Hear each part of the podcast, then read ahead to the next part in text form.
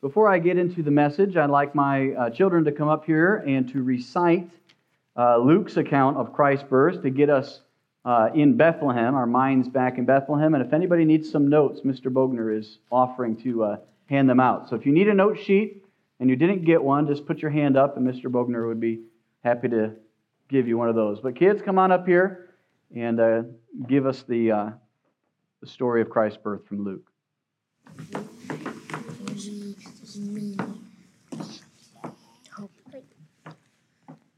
Luke 2 1 through 16.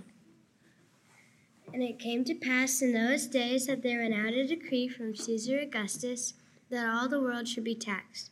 And this taxing was first made when Cyrenius was governor of Syria. And all went to be taxed, every one into his own city. And Joseph also went up from Galilee, out of the city of Nazareth, into Judea, unto the city of David, which is called Bethlehem, because he was of the house and lineage of David. To be taxed with Mary, his espoused wife, being great with child. And so it was that while they were there, the days were accomplished that she should be delivered.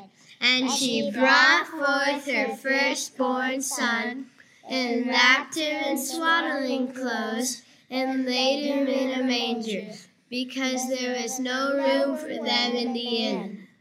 And there were in the same country shepherds abiding in the fields, keeping watch over their flock by night. And lo, the angel of the Lord came upon them, and the glory of the Lord shone round about them, and they were sore afraid. And the angel said unto them, Fear not, for behold, I bring you good tidings of great joy, which shall be to all people. For unto you is born this day in the city of David a Savior, which is Christ the Lord. And this shall be a sign unto you. Ye shall find a babe wrapped in swaddling clothes, lying in a manger. And suddenly there was with the angel a multitude of the heavenly host, praising God and saying, Glory to God in the highest, and on earth peace, goodwill toward men. And it came to pass as the angels were gone away unto heaven, the shepherds said one to another, Let us now go even unto Bethlehem, and see this thing which is come to pass, which the Lord hath made known unto us. And they came with haste and found Mary and Joseph and the babe lying in a manger.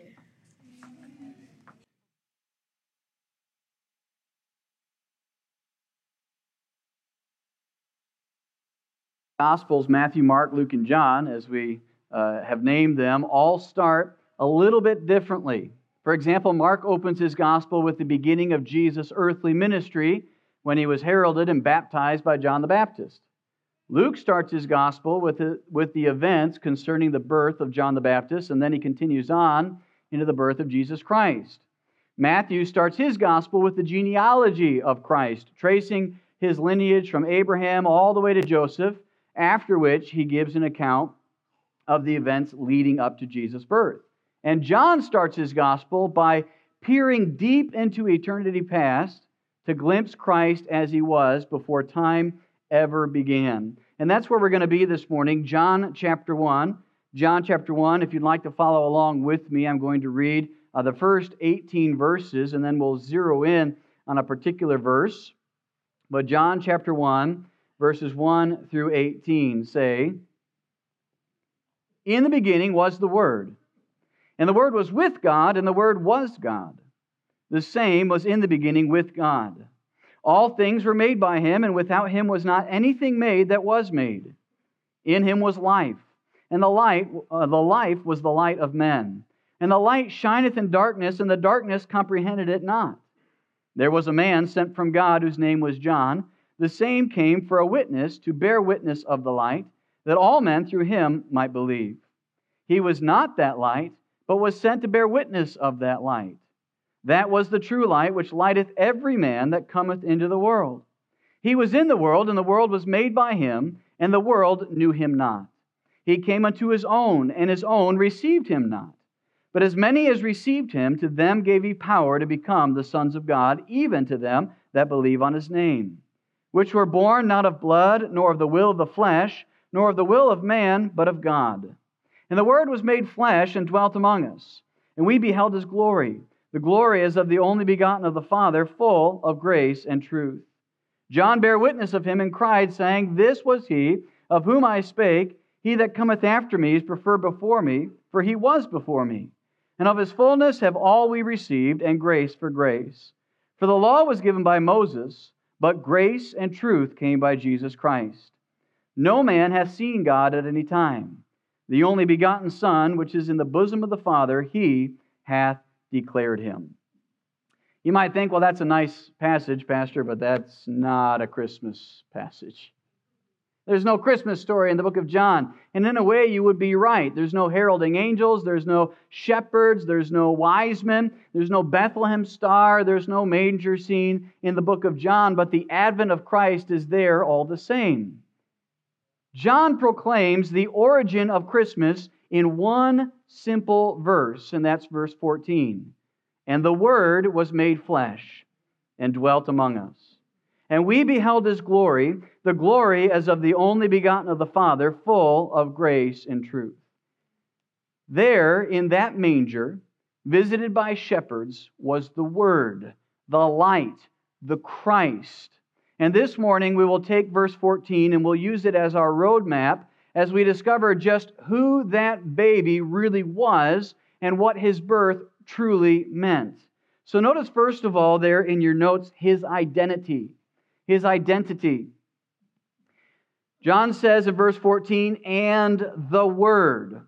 Who is the Word in John chapter 1? Well, he is, uh, according to Scripture, the pre existent Christ. He's the pre existent Christ. He starts out there in verse 1 saying, In the beginning was the Word. And the Word was with God, and the Word was God. He was in the beginning. The word beginning there, it's not a specific date or time, it's, it's far more ambiguous than that. And John, through the Holy Spirit, is describing an eternal existence. In the beginning was the Word far before time began, far before the universe was created, far into eternity past, the Word was.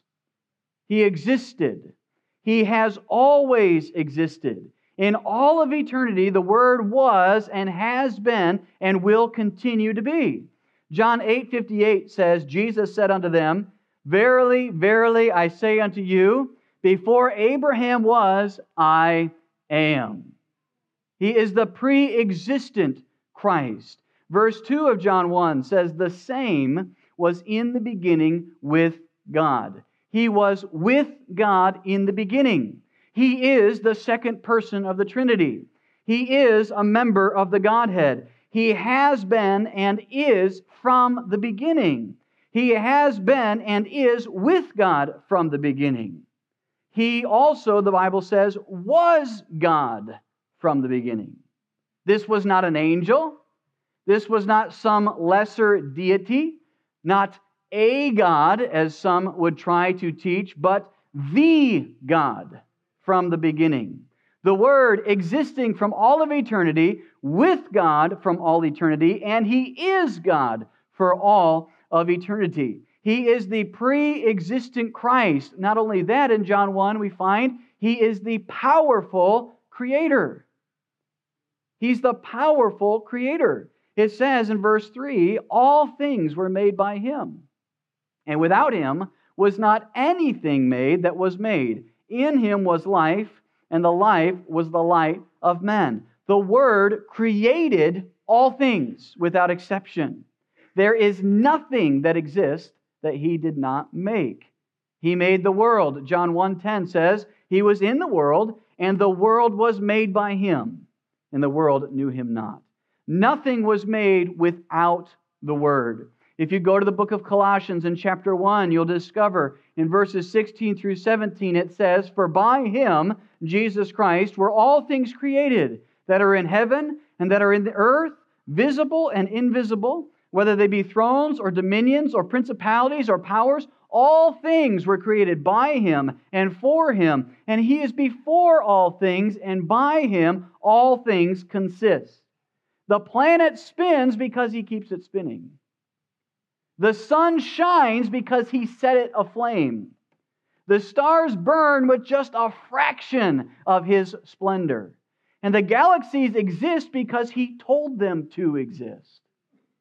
Genesis 1:16 it's one of those verses that you read by and all of a sudden it just dawns on you how incredible it is. It says in John 1:16, he made two great lights, the greater light, the sun, to rule the day, the lesser light to rule the night. Oh, and he made the stars also. He is the author of light and life. He created everything. Genesis 2 7 says, The Lord God formed man out of the dust of the ground and breathed into his nostrils the breath of life, and man became a living soul. He gave life to this world. He planted the tree of life in the garden. He himself is the source of life. He said in John 10, verse 10, I am come that they might have life and that they might have it more abundantly. He is our life. He's the source of all life. And in John 1 John 5 it says that he gives us eternal life. This is the record that God hath given to us eternal life and this life is in his son Jesus Christ the identity of the Word. He's the pre existent Christ, the powerful Creator. That's far too wonderful to even comprehend. To think about the fact that that little baby, that first Christmas night, was the pre existent, powerful Creator. And what's even more incredible is his incarnation. His incarnation. And the Word was made flesh. The Word was made flesh. Christmas marks the celebration of the birth of Jesus Christ, the Word made flesh. And consider what that means. It means that the eternal became human. The eternal became human. That's an incredible and remarkable statement there in your Bible. The Word was made flesh. He was not merely clothed in flesh. He didn't just appear as a man. He did not merely possess a human body. The Word was made flesh. The Holy Spirit planted the Word, Jesus Christ, within the womb of the Virgin Mary. The Word developed there as any human baby would. As I said last week, he went through all three trimesters and he came into the world the very same way that every single human being has entered the world since Cain and Abel. He was born, he became flesh. He was in every way human. This was not just a king pretending to be a pauper by putting on some dirty clothes. The Word became flesh. The eternal became human. Think about what the angel said to the shepherds. Think about just the gravity of this announcement that they would seek Christ Jesus the Lord, the Savior of all people, and when they found him, what would they find? A baby. Blood flowed through his veins.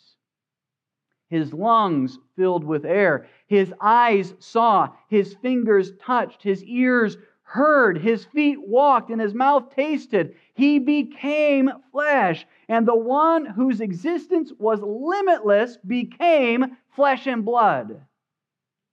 The one who never slumbered nor slept, who needed neither food nor drink, became a tired, hungry, and thirsty man. The Word became flesh the one who existed before time ever began. I think this is the part that blows my mind the most. He existed before time ever began. He's eternal throughout all the ages. That same one aged and grew up. He became flesh. That little baby, born on that very first Christmas millennia ago, was the Word made flesh. And as if the eternal becoming human isn't remarkable enough, his entrance was in humility. His entrance was in humility. The Word, the pre existent, powerful Creator made flesh, was born in a stable to a teenage mother, the betrothed wife of a carpenter. The Word made flesh entered the world in obscurity and poverty. This was no accident or coincidence. This was his purpose and his plan from before time began. Isaiah 53, verses 2 through 3 say, For he shall grow up before him as a tender plant, and as a root out of dry ground. He hath no form nor comeliness. And when we shall see him, there is no beauty that we should desire him. He is despised and rejected of men, a man of sorrows and acquainted with grief, and we hid, as it were, our faces from him. He was despised, and we esteemed him not. He came in poverty so that we might be made rich. 2 Corinthians 8 9 says, For ye know the grace of our Lord Jesus Christ, that though he was rich, yet for your sakes he became poor, that ye through his poverty might be rich. His humanity was wrought with humility.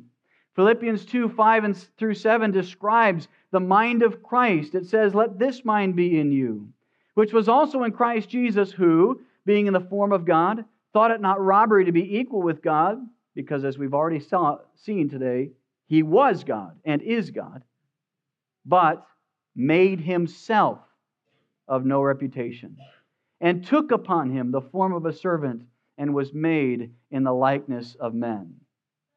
And the Son of God, our Savior, was made flesh and dwelt among us. Consider that phrase, dwelt among us. We've looked at his identity, his incarnation, and now let's ponder his inhabiting. He dwelt among us, his inhabiting. The Word was made flesh and dwelt among us. The Word, the pre existent Christ, the powerful Creator, the eternal that became human and entered in humility, dwelt among us. He was and is the Messiah. The Messiah, the promised one that would come. John 1:11 says, "He came unto his own, and his own received him not." He was born a Jew that he might be the Messiah of the Jews. He lived as a Jew. He was under the law as a Jew. Galatians 4 4 says, When the fullness of time was come, God sent forth his Son, made of a woman, made under the law, and Jesus Christ fulfilled every part of the law, every bit of the law. He himself said in Matthew 5 17, Think not that I am come to destroy the law or the prophets. I am not come to destroy, but to fulfill. He presented himself to the nation of Israel, and they rejected their Messiah.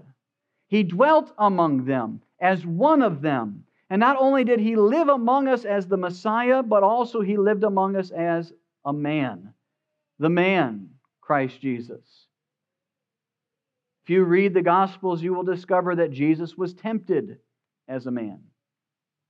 He knew pain and sorrow, he knew anxiety and hardship. He felt what we feel and feels what we feel. Hebrews chapter 4 verse 15 says, "We have not an high priest which cannot be touched with the feeling of our infirmities, but was in all points tempted like as we are, yet without sin." He came as a man that he might be the perfect and empathetic savior of all men.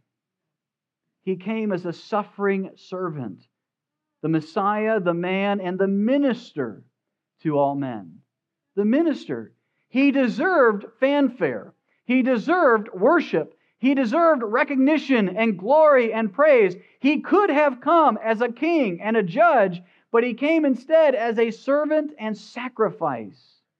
Matthew 20, verse 28 says, Even as the Son of Man came not to be ministered unto, but to minister, and to give his life a ransom for many.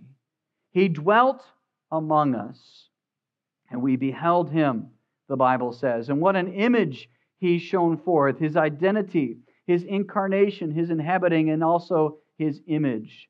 John says in verse 14, And the Word was made flesh and dwelt among us, and we beheld his glory, the glory as of the only begotten of the Father.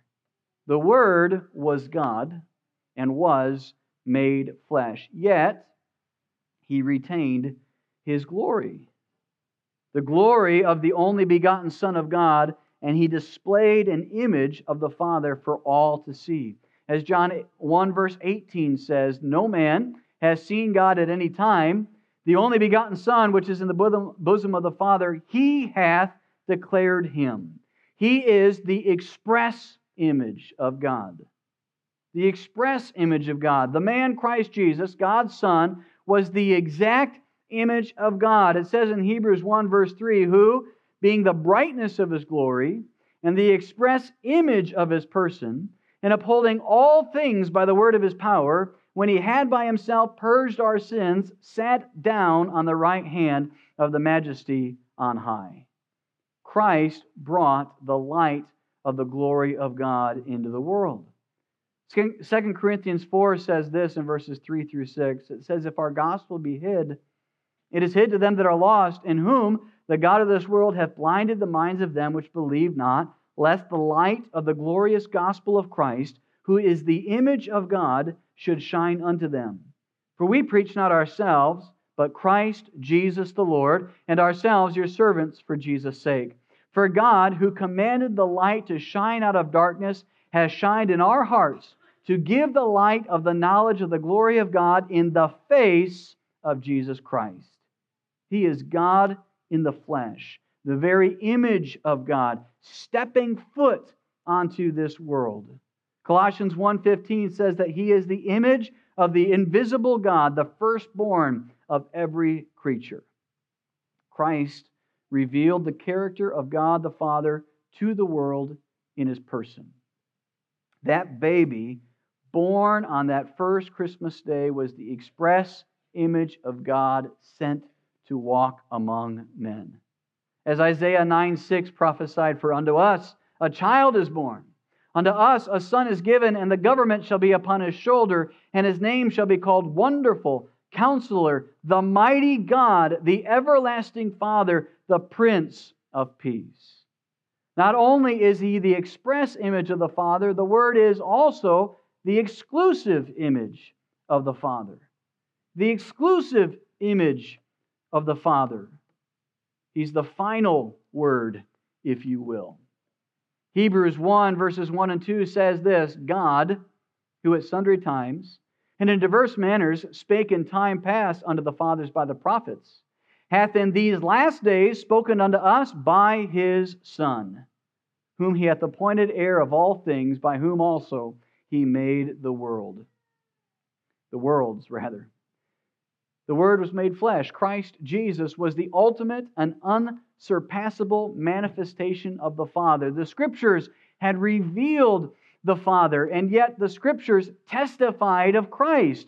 Jesus said to the religious leaders in John 5 39, He said, Search the Scriptures, for in them ye think ye have eternal life, and they are they which testify of me. I would have loved to be those two disciples on the road when Jesus appeared to them and took them from the beginning all the way to the end and testified of himself from the Word of God. I would have loved to have been in that Bible study. If you saw Jesus, you saw the Father. John 14, 8 and 9, Philip saith unto him, Lord, show us the Father, and it sufficeth us. Jesus saith unto him, Have I been so long time with you, and yet hast thou not known me, Philip? He that hath seen me has seen the Father. And how sayest thou then, Show us the Father? What does this mean? It means, Christian, that there is no greater knowledge of God than to know the person of Jesus Christ.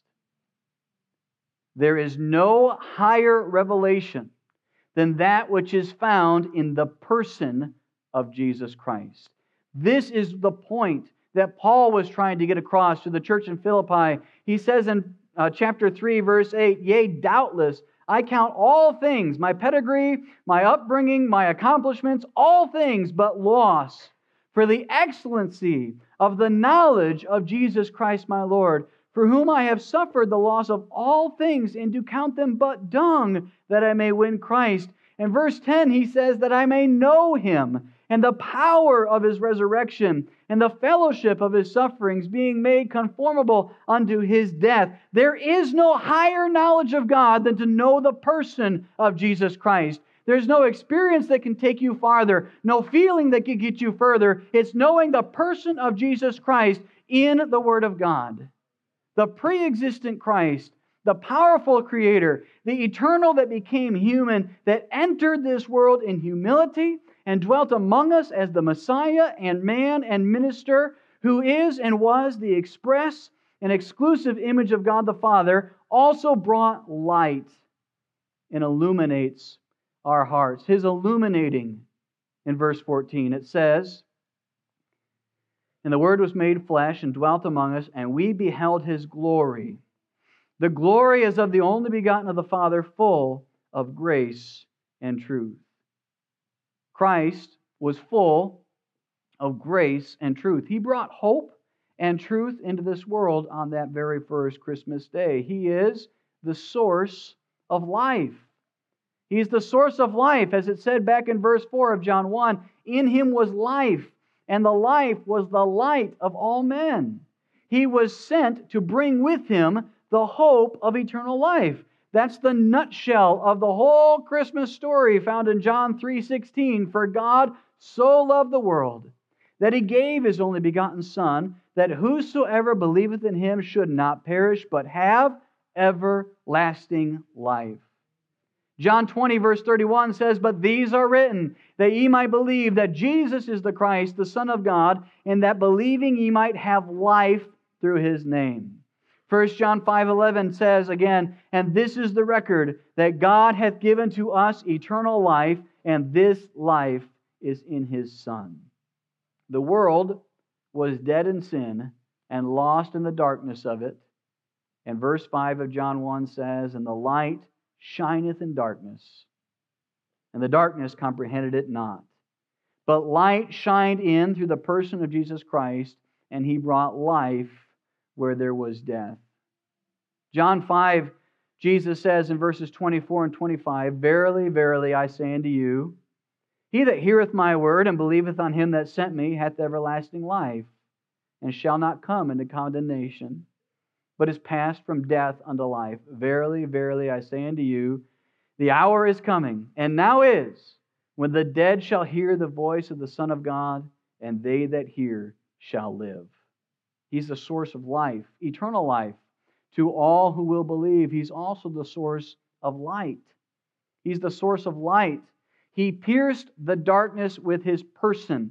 He shined into the hearts of all men. As 2 Corinthians 4 says again, but if our gospel be hid, it is hid to them that are lost, in whom the God of this world hath blinded the minds of them which believe not, lest the light of the glorious gospel of Christ, who is the image of God, should shine unto them.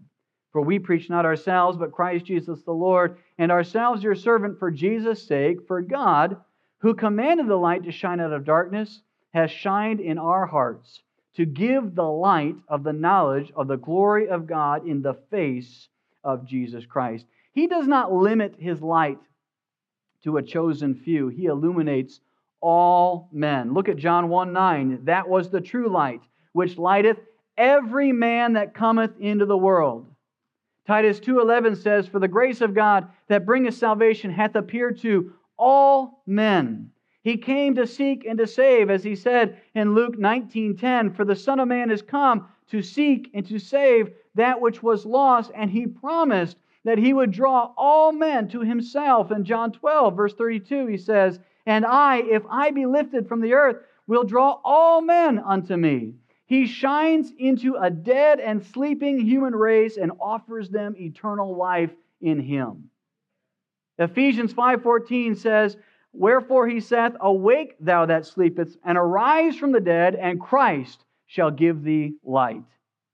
Yet many have refused that light because they prefer darkness, as John 1 says, and they remain condemned in their sin. John 3:18 says, "He that believeth on him is not condemned, but he that believeth not is condemned already, because he hath not believed in the name of the only begotten Son of, uh, Son of God. And this is the condemnation that light is come into the world, and men love darkness rather than light, because their deeds were evil. This is a verse that I hope everyone understands. There are probably the majority of people that you encounter would say, Well, you know, I hope you know, I hope that after I die, God will let me into heaven. And what they don't realize is this they are condemned already. It's not going to be, let's make a deal at the pearly gates. They're not going to receive their condemnation at the pearly gates. They are condemned already because they hath not believed in the only begotten Son of God. Light has already come into the world and yet many have rejected him. To those that will receive that light, though, he is the Savior and Lord. The Savior and Lord. It says again in John 1 11, He came into His own, and His own received Him not, but as many as received Him, to them gave He power to become the sons of God, even to them that believe on His name that light of Christ transforms you and you're born again. It says in verse 13, which were born not of blood, nor the will of the flesh, nor the will of man, but of God. Forgiveness from sin, freedom from the penalty of sin, and a forever home in heaven are just perks of knowing the person of Jesus Christ. John 1 16 and 17 says, And of his fullness have we all received, and grace for grace. For the law was given by Moses but grace and truth came by Jesus Christ. The law brought bondage, but Christ set us free. The law produced religion, but Christ gave us a relationship. And we that knew only deadness and darkness have been illuminated by his light, and we now walk in newness of life. It's a wondrous hope that shines forth in the person of Jesus Christ, the Word who became flesh and dwelt among us. As the old song says, My hope is in the Lord who gave himself for me and paid the price of all my sin at Calvary. For me he died, for me he lives, and everlasting life and light he freely gives. His grace has planned it all. Tis mine but to believe and recognize his work of love and Christ receive. For me he died, for me he lives, and everlasting life and light he freely gives. John 1:14 says again that the word was made flesh and dwelt among us. And we beheld his glory, the glory as of the only begotten of the Father, full of grace and truth. This Christmas, meditate on the fact that your eternal creator, the author and originator of light and life, became a man he clothed himself in humility. He dwelt among us. And he revealed the Father to us in his person. And he illuminates the hearts of all men. As the prophet said in Isaiah 9 2, the people that walked in darkness have seen a great light. And they that dwell in the land of the shadow of death, upon them hath the light shined. I hope you know without a shadow of a doubt that there's light shining in your heart, placed there by the person of Jesus Christ. Because what a marvelous and wonderful, incredible truth that the Word became flesh. Thank God that He sent the light to shine in our hearts and to give the light of the knowledge of the glory of God in the face of Jesus Christ, his Son.